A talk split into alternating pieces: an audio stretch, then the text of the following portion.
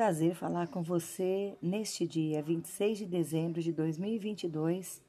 Apresentamos a vocês mais um episódio inédito da nossa série de podcasts Palavras, o que inspiram.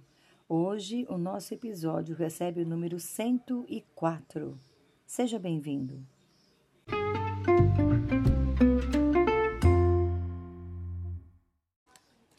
Muito bem.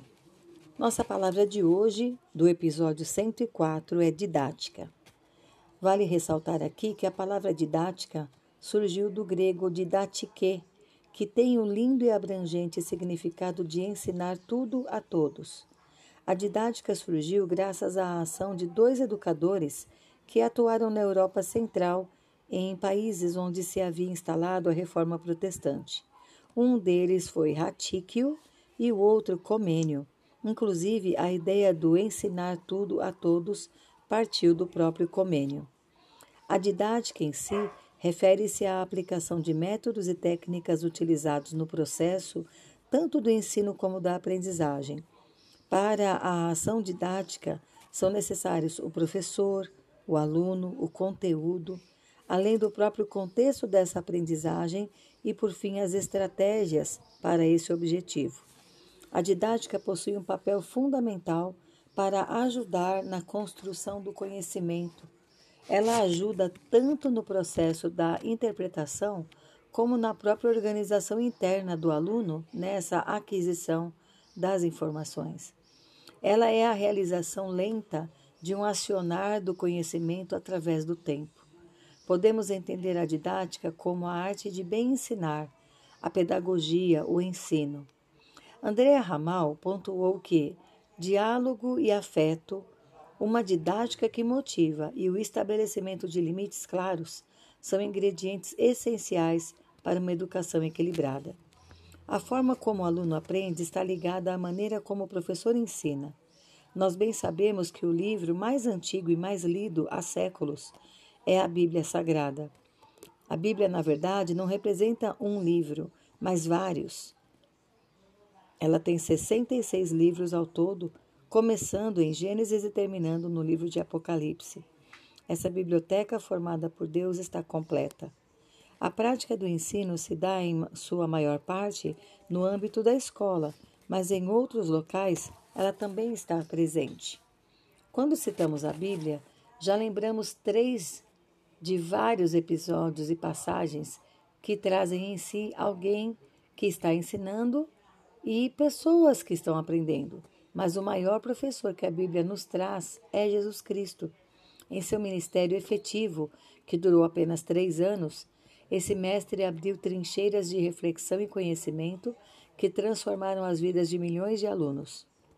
Tenho a convicção de que o ensino para Jesus era muito mais do que só entregar conteúdos de acordo com calendários e planos de aula.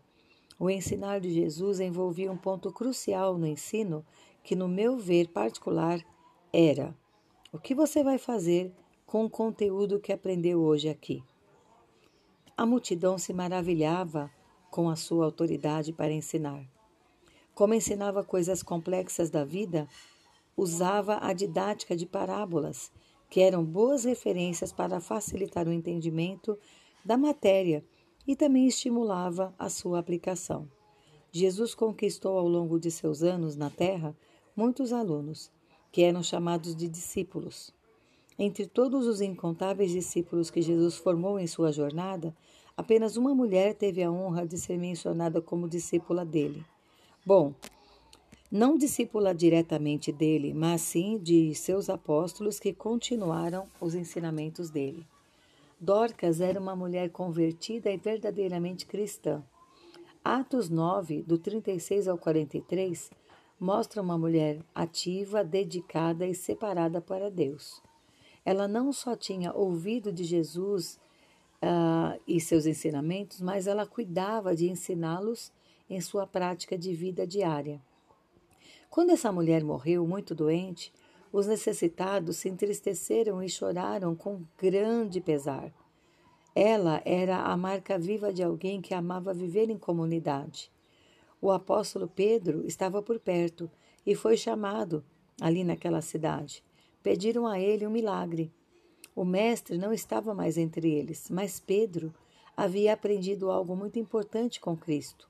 Ele estava junto quando Jesus ressuscitou a filha de Jairo e aprendeu na prática que milagres podem acontecer. O bom aluno prestou atenção na atuação do seu excelente mestre e Deus promoveu o milagre através de Pedro. Jesus tinha a melhor didática que qualquer professor. As coisas mais simples se transformavam em maravilhas para o crescimento do seu povo.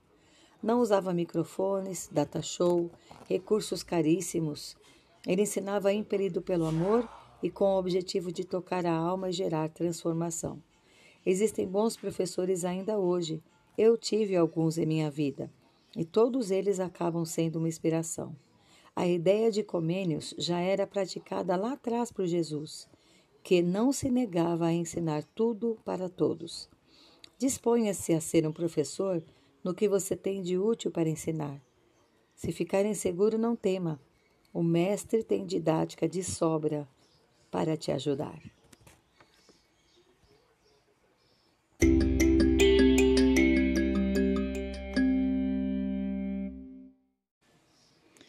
Me despeço de você hoje com uma frase muito significativa de Cora Coralina. Feliz aquele que aprende o que ensina e transfere o que sabe. Uma boa semana e um abraço. Paula Bianchi Homer